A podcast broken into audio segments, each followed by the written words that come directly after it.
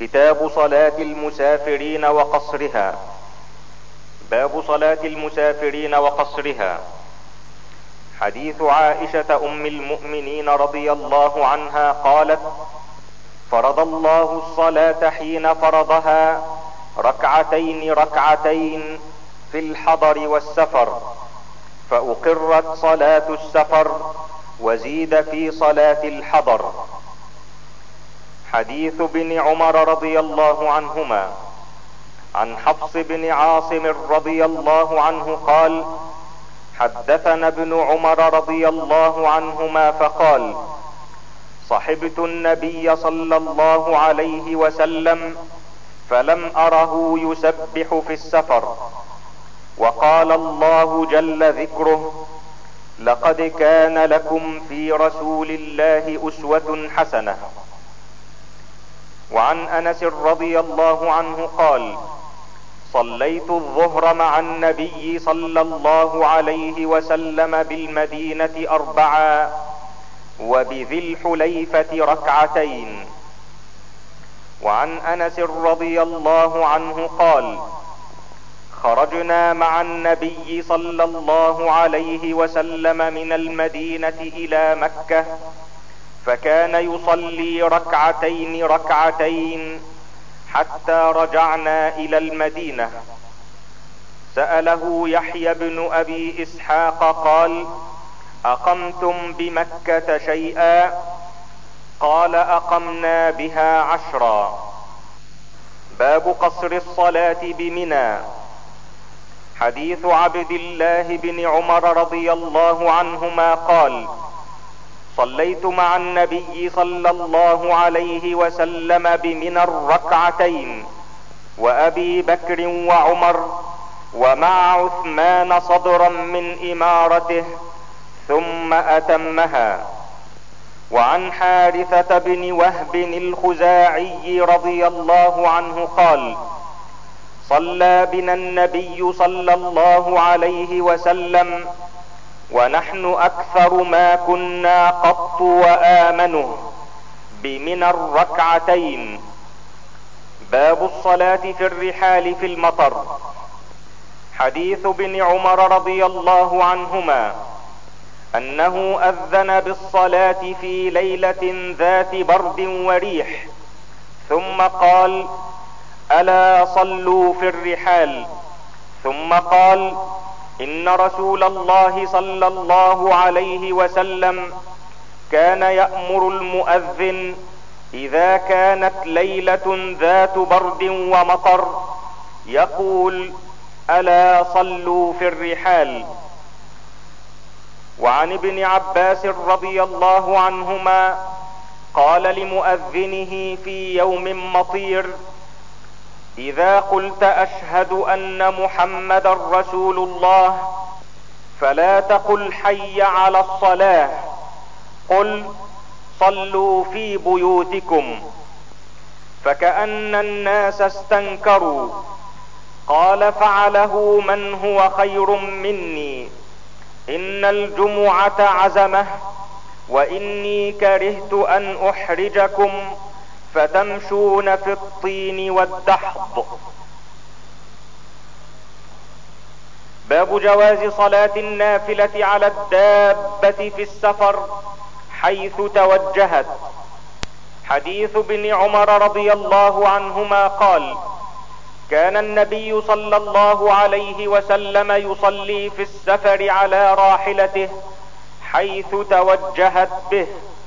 يومئ إيماء صلاة الليل إلا الفرائض ويوتر على راحلته. وعن عامر بن ربيعة رضي الله عنه أنه رأى النبي صلى الله عليه وسلم صلى السبحة بالليل في السفر على ظهر راحلته حيث توجهت به. حديث أنس رضي الله عنه عن أنس بن سيرين قال استقبلنا انسا حين قدم من الشام فلقينا بعين التمر فرأيته يصلي على حمار ووجهه من ذا الجانب يعني عن يسار القبلة فقلت رأيتك تصلي لغير القبلة فقال لولا أني رأيت رسول الله صلى الله عليه وسلم فعله لم افعله باب جواز الجمع بين الصلاتين في السفر. حديث ابن عمر رضي الله عنهما قال رأيت رسول الله صلى الله عليه وسلم إذا أعجله السير في السفر يؤخر المغرب حتى يجمع بينها وبين العشاء. وعن أنس بن مالك رضي الله عنه قال كان رسول الله صلى الله عليه وسلم إذا ارتحل قبل أن تزيغ الشمس أخر الظهر إلى وقت العصر ثم نزل فجمع بينهما. فإن زاغت الشمس قبل أن يرتحل صلى الظهر ثم ركب. باب الجمع بين الصلاتين في الحضر. حديث ابن عباس رضي الله عنهما قال صليت مع رسول الله صلى الله عليه وسلم ثمانيا جميعا وسبعا جميعا. باب جواز الانصراف من الصلاة عن اليمين والشمال. حديث عبد الله بن مسعود رضي الله عنه قال لا يجعلن أحدكم للشيطان شيئا من صلاته يرى أن حقا عليه الا ينصرف إلا عن يمينه. لقد رأيت النبي صلى الله عليه وسلم كثيرا ينصرف عن يساره. باب كراهة الشروع في نافلة بعد شروع المؤذن. حديث عبد الله بن مالك بن بحينة رضي الله عنه أن رسول الله صلى الله عليه وسلم رأى رجلا وقد أقيمت الصلاة يصلي ركعتين فلما انصرف رسول الله صلى الله عليه وسلم لاث به الناس وقال له رسول الله صلى الله عليه وسلم الصبح اربعا الصبح اربعا باب استحباب تحية المسجد بركعتين وكراهة الجلوس قبل صلاتهما. وأنها مشروعة في جميع الأوقات. حديث أبي قتادة السلمي رضي الله عنه أن رسول الله صلى الله عليه وسلم قال إذا دخل أحدكم المسجد فليركع ركعتين قبل أن يجلس. باب استحباب الركعتين في المسجد لمن قدم من سفر أول قدومه. حديث جابر بن عبد الله رضي الله عنهما قال كنت مع النبي صلى الله عليه وسلم في غزاة فأبطأ بي جملي وأعيا فأتى علي النبي صلى الله عليه وسلم فقال جابر فقلت نعم قال ما شأنك؟ قلت أبطأ علي جملي وأعيا. وقدمت بالغداة فجئنا إلى المسجد فوجدته على باب المسجد. قال الآن قدمت؟ قلت نعم. قال فدع جملك وادخل فصل ركعتين. فدخلت فصليت. باب استحباب صلاة الضحى وأن أقلها ركعتان. حديث عائشة رضي الله عنها قالت إن كان رسول الله صلى الله عليه وسلم ليدع العمل وهو يحب أن يعمل به خشية أن يعمل به الناس فيفرض عليهم. وما سبح رسول الله صلى الله عليه وسلم سبحة الضحى قط واني لاسبحها. حديث ام هانئ رضي الله عنها. عن ابن ابي ليلى قال ما انبانا احد انه راى النبي صلى الله عليه وسلم صلى الضحى غير ام هانئ. ذكرت أن النبي صلى الله عليه وسلم يوم فتح مكة اغتسل في بيتها فصلى ثمان ركعات فما رأيته صلى صلاة أخف منها غير أنه يتم الركوع والسجود. وعن أبي هريرة رضي الله عنه قال أوصاني خليلي بثلاث لا أدعهن حتى أموت. صوم ثلاثة أيام من كل شهر وصلاة الضحى ونوم على وتر. باب استحباب ركعتي سنة الفجر والحث عليهما.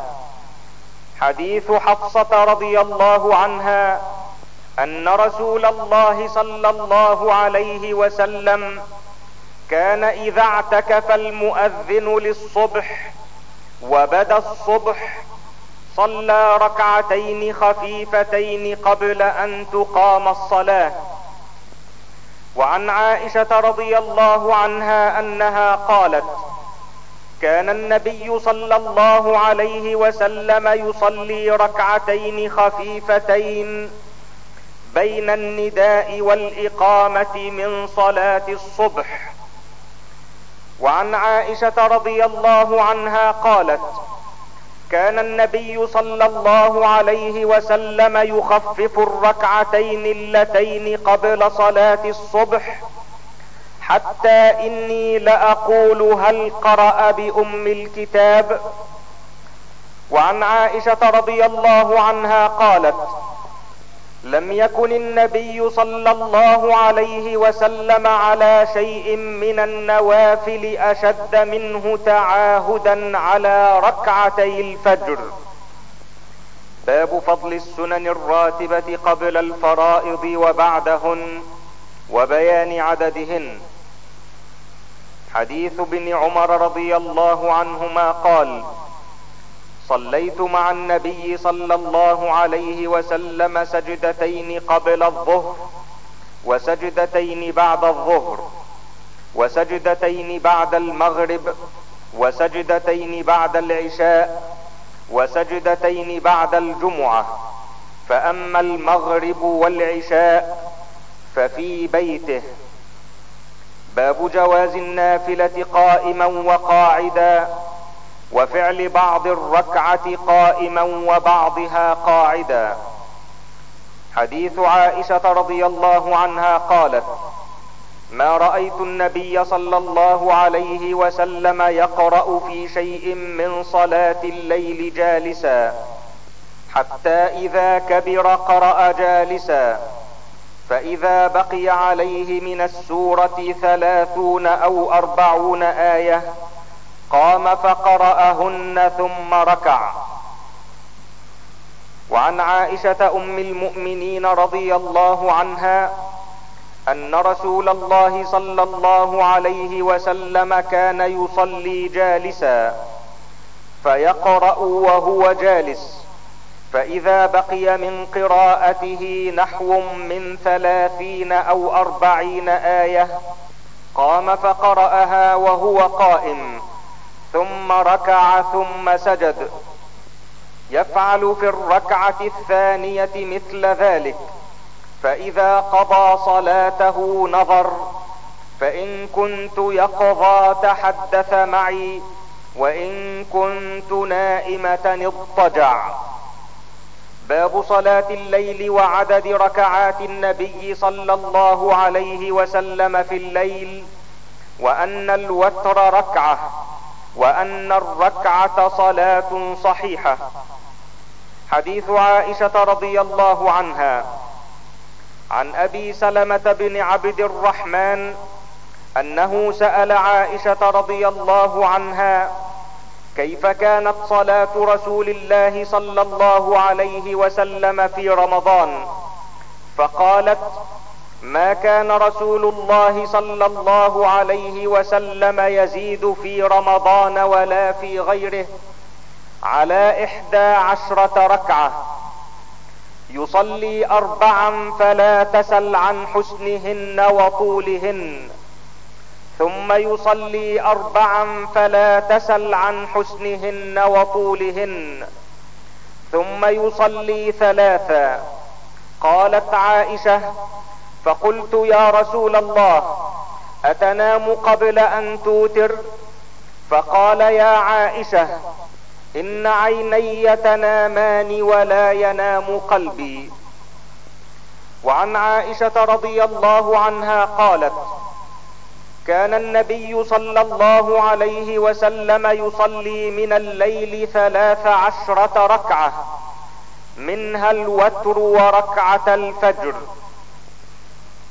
حديث عائشة رضي الله عنها عن الأسود قال سألت عائشة رضي الله عنها كيف كان صلاة النبي صلى الله عليه وسلم بالليل؟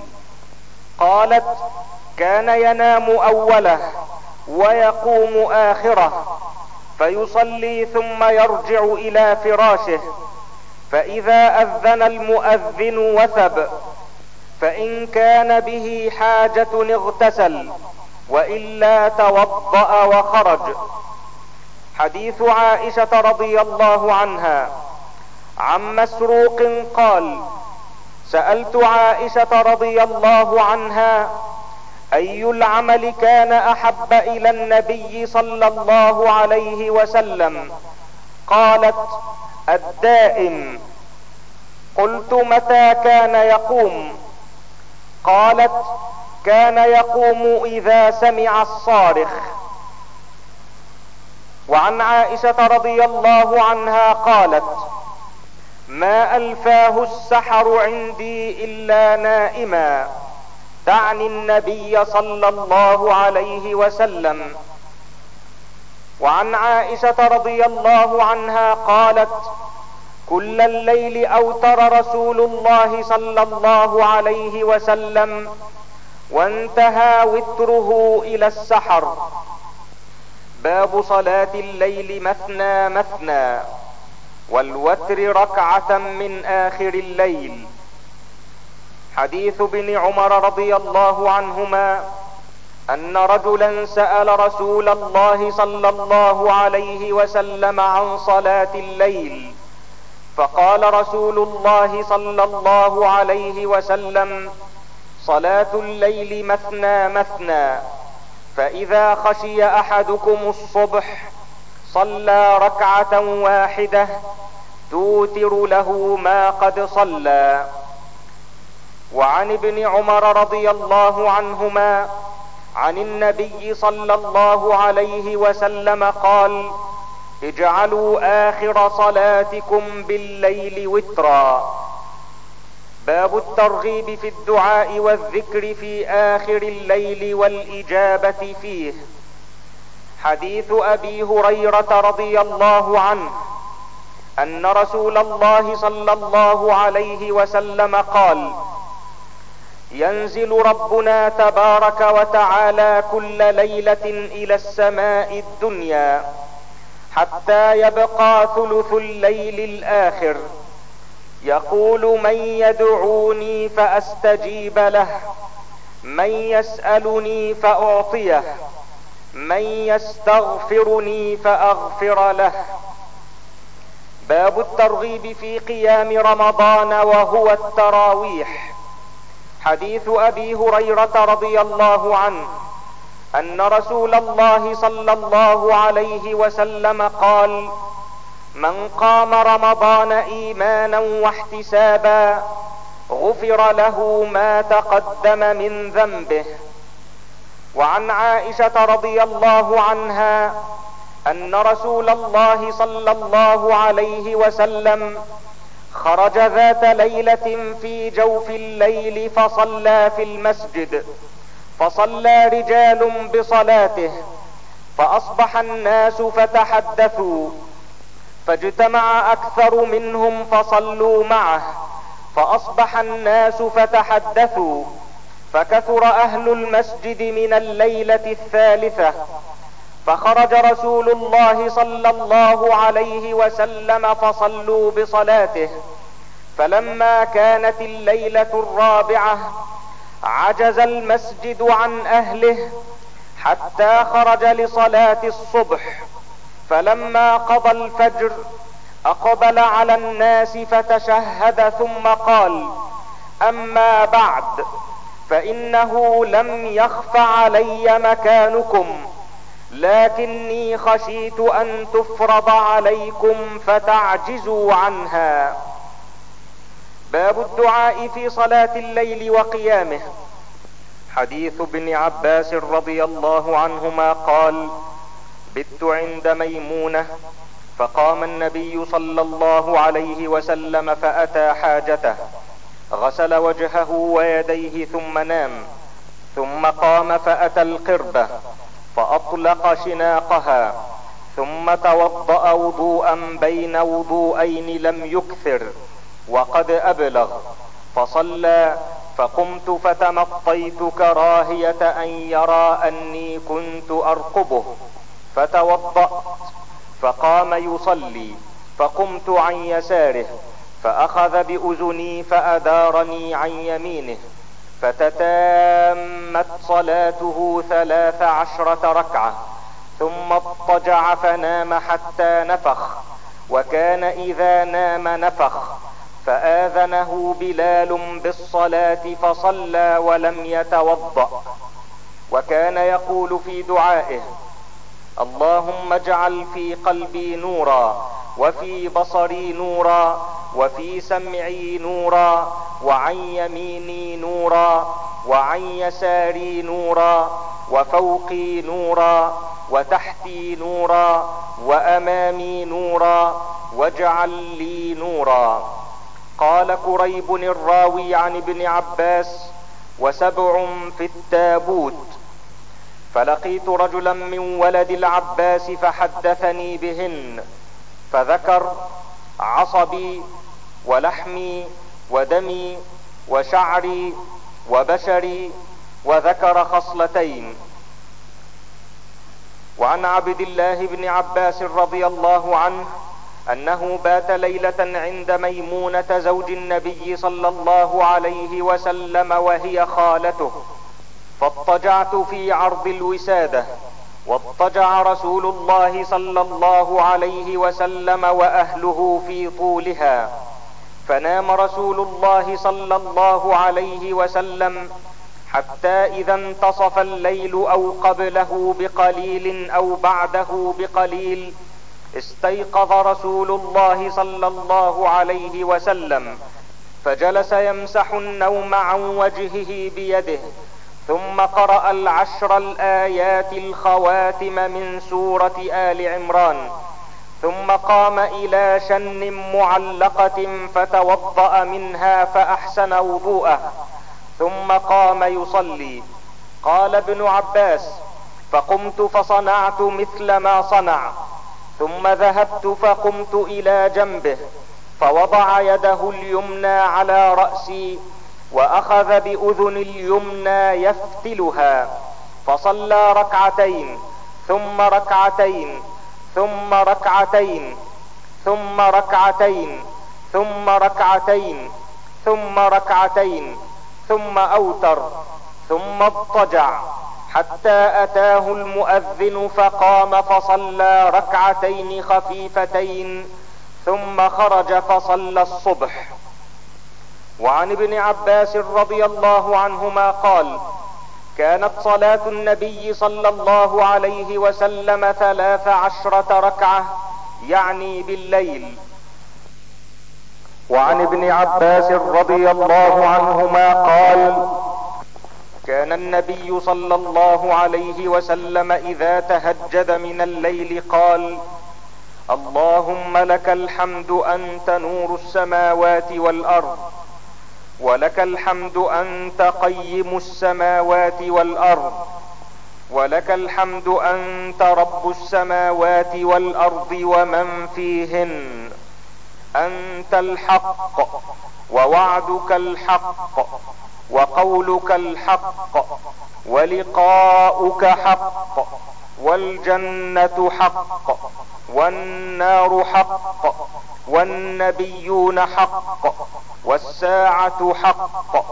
اللهم لك أسلمت وبك آمنت وعليك توكلت وإليك أنبت وبك خاصمت وإليك حاكمت.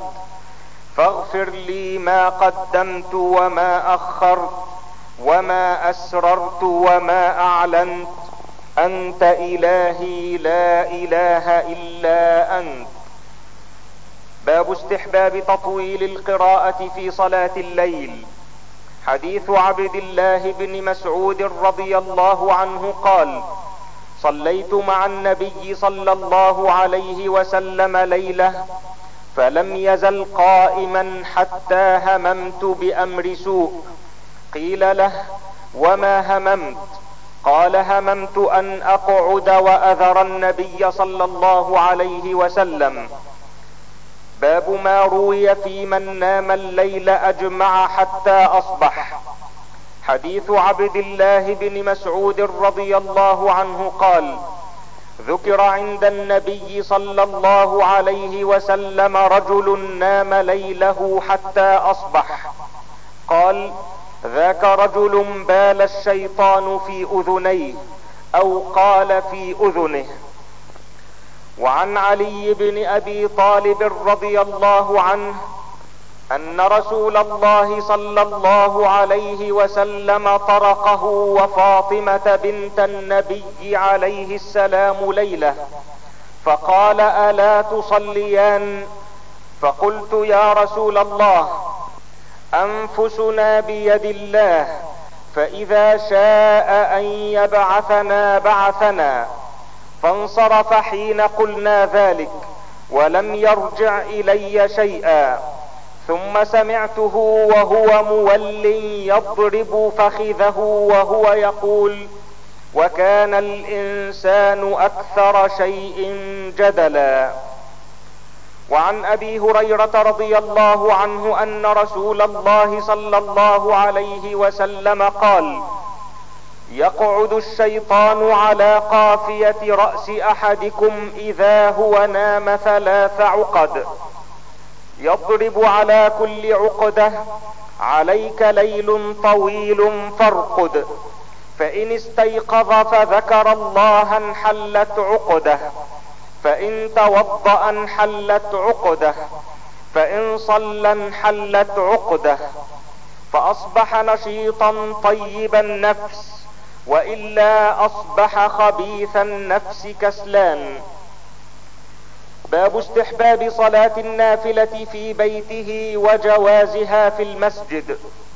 حديث ابن عمر رضي الله عنهما عن النبي صلى الله عليه وسلم قال اجعلوا في بيوتكم من صلاتكم ولا تتخذوها قبورا. وعن أبي موسى رضي الله عنه قال قال النبي صلى الله عليه وسلم مثل الذي يذكر ربه والذي لا يذكر مثل الحي والميت. وعن زيد بن ثابت رضي الله عنه أن رسول الله صلى الله عليه وسلم اتخذ حجزة من حصير في رمضان فصلى فيها ليالي فصلى بصلاته ناس من أصحابه. فلما علم بهم جعل يقعد فخرج إليهم فقال قد عرفت الذي رأيت من صنيعكم فصلوا أيها الناس في بيوتكم فإن أفضل الصلاة صلاة المرء في بيته إلا المكتوبة. باب أمر من نعس في صلاته أو استعجم عليه القرآن أو الذكر. بأن يرقد أو يقعد حتى يذهب عنه ذلك.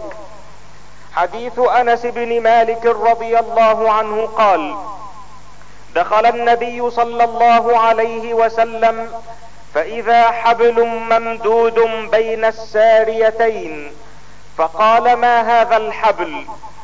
قالوا هذا حبل لزينب فإذا فترت تعلقت. فقال النبي صلى الله عليه وسلم لا حلوة ليصلي أحدكم نشاطه فإذا فتر فليقعد. وعن عائشة رضي الله عنها أن النبي صلى الله عليه وسلم دخل عليها وعندها امرأة قال من هذه؟ قالت فلانة. تذكر من صلاتها. قال مه عليكم بما تطيقون فوالله لا يمل الله حتى تملوا. وكان أحب الدين إليه ما داوم عليه صاحبه. وعن عائشة رضي الله عنها أن رسول الله صلى الله عليه وسلم قال إذا نعس أحدكم وهو يصلي فليرقد حتى يذهب عنه النوم. فإن أحدكم إذا صلى وهو ناعس لا يدري لعله يستغفر فيسب نفسه. باب الأمر بتعهد القرآن وكراهة قول نسيت آية كذا وجواز قول أنسيتها. حديث عائشة رضي الله عنها قالت سمع النبي صلى الله عليه وسلم قارئا يقرأ من الليل في المسجد فقال يرحمه الله لقد أذكرني كذا وكذا آية أسقطتها من سورة كذا وكذا.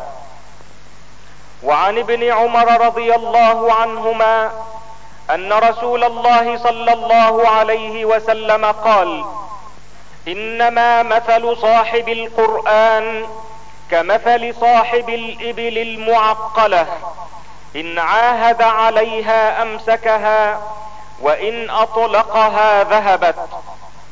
وعن عبد الله بن مسعود رضي الله عنه قال قال النبي صلى الله عليه وسلم بئس ما لأحدهم أن يقول نسيت آية كيت وكيت بل نسي واستذكروا القرآن فإنه أشد تفصيا من صدور الرجال من النعم. وعن أبي موسى رضي الله عنه عن النبي صلى الله عليه وسلم قال تعاهدوا القرآن فوالذي نفسي بيده لهو أشد تفصيا من الإبل في عقلها باب استحباب تحسين الصوت بالقرآن. حديث أبي هريرة رضي الله عنه أنه كان يقول قال رسول الله صلى الله عليه وسلم لم يأذن الله لشيء ما أذن للنبي أن يتغنى بالقرآن. يريد يجهر به. وعن أبي موسى رضي الله عنه عن النبي صلى الله عليه وسلم قال له يا أبا موسى لقد أوتيت مزمارا من مزامير آل داود. باب ذكر قراءة النبي صلى الله عليه وسلم سورة الفتح يوم فتح مكة. حديث عبد الله بن مغفل رضي الله عنه قال رأيت رسول الله صلى الله عليه وسلم يوم فتح مكة على ناقته وهو يقرأ سورة الفتح يرجع وقال لولا أن يجتمع الناس حولي لرجعت كما رجع. باب نزول السكينة لقراءة القرآن. حديث البراء بن عازب رضي الله عنهما. قرأ رجل الكهف وفي الدار الدابة. فجعلت تنفر فسلم. فإذا ضبابة أو سحابة غشيته فذكره للنبي صلى الله عليه وسلم فقال اقرأ فلان فإنها السكينة نزلت للقرآن أو تنزلت للقرآن. وعن أسيد بن حضير رضي الله عنه قال بينما هو يقرأ من الليل سورة البقرة وفرسه مربوطة عنده إذ جالت الفرس فسكت فسكت فقرأ فجالت الفرس فسكت وسكتت الفرس ثم قرأ فجالت الفرس فانصرف وكان ابنه يحيى قريبا منها فأشفق أن تصيبه فلما اجتره رفع رأسه إلى السماء حتى ما يراها فلما أصبح حدث النبي صلى الله عليه وسلم فقال اقرأ يا ابن حضير اقرأ يا ابن حضير. قال فأشفقت يا رسول الله أن تطأ يحيى وكان منها قريبا. فرفعت رأسي فانصرفت إليه فرفعت رأسي إلى السماء فإذا مثل الظلة فيها أمثال المصابيح فخرجت حتى لا أراها. قال وتدري ما ذاك؟ قال لا. قال تلك الملائكة دنت لصوتك ولو قرأت لأصبحت ينظر الناس إليها لا تتوارى منهم. باب فضيلة حافظ القرآن. حديث أبي موسى الأشعري رضي الله عنه قال قال رسول الله صلى الله عليه وسلم مثل المؤمن الذي يقرأ القرآن كمثل الأترجة. ريحها طيب وطعمها طيب. ومثل المؤمن الذي لا يقرأ القرآن كمثل التمرة. لا ريح لها وطعمها حلو. ومثل المنافق الذي يقرأ القرآن مثل الريحانة. ريحها طيب وطعمها مر. ومثل المنافق الذي لا يقرأ القرآن كمثل الحنظلة. ليس لها ريح وطعمها مر. باب فضل الماهر بالقرآن والذي يتتعتع فيه. حديث عائشة رضي الله عنها عن النبي صلى الله عليه وسلم قال مثل الذي يقرأ القرآن وهو حافظ له مع الكرام السفرة ومثل الذي يقرأ وهو يتعاهده وهو عليه شديد فله أجران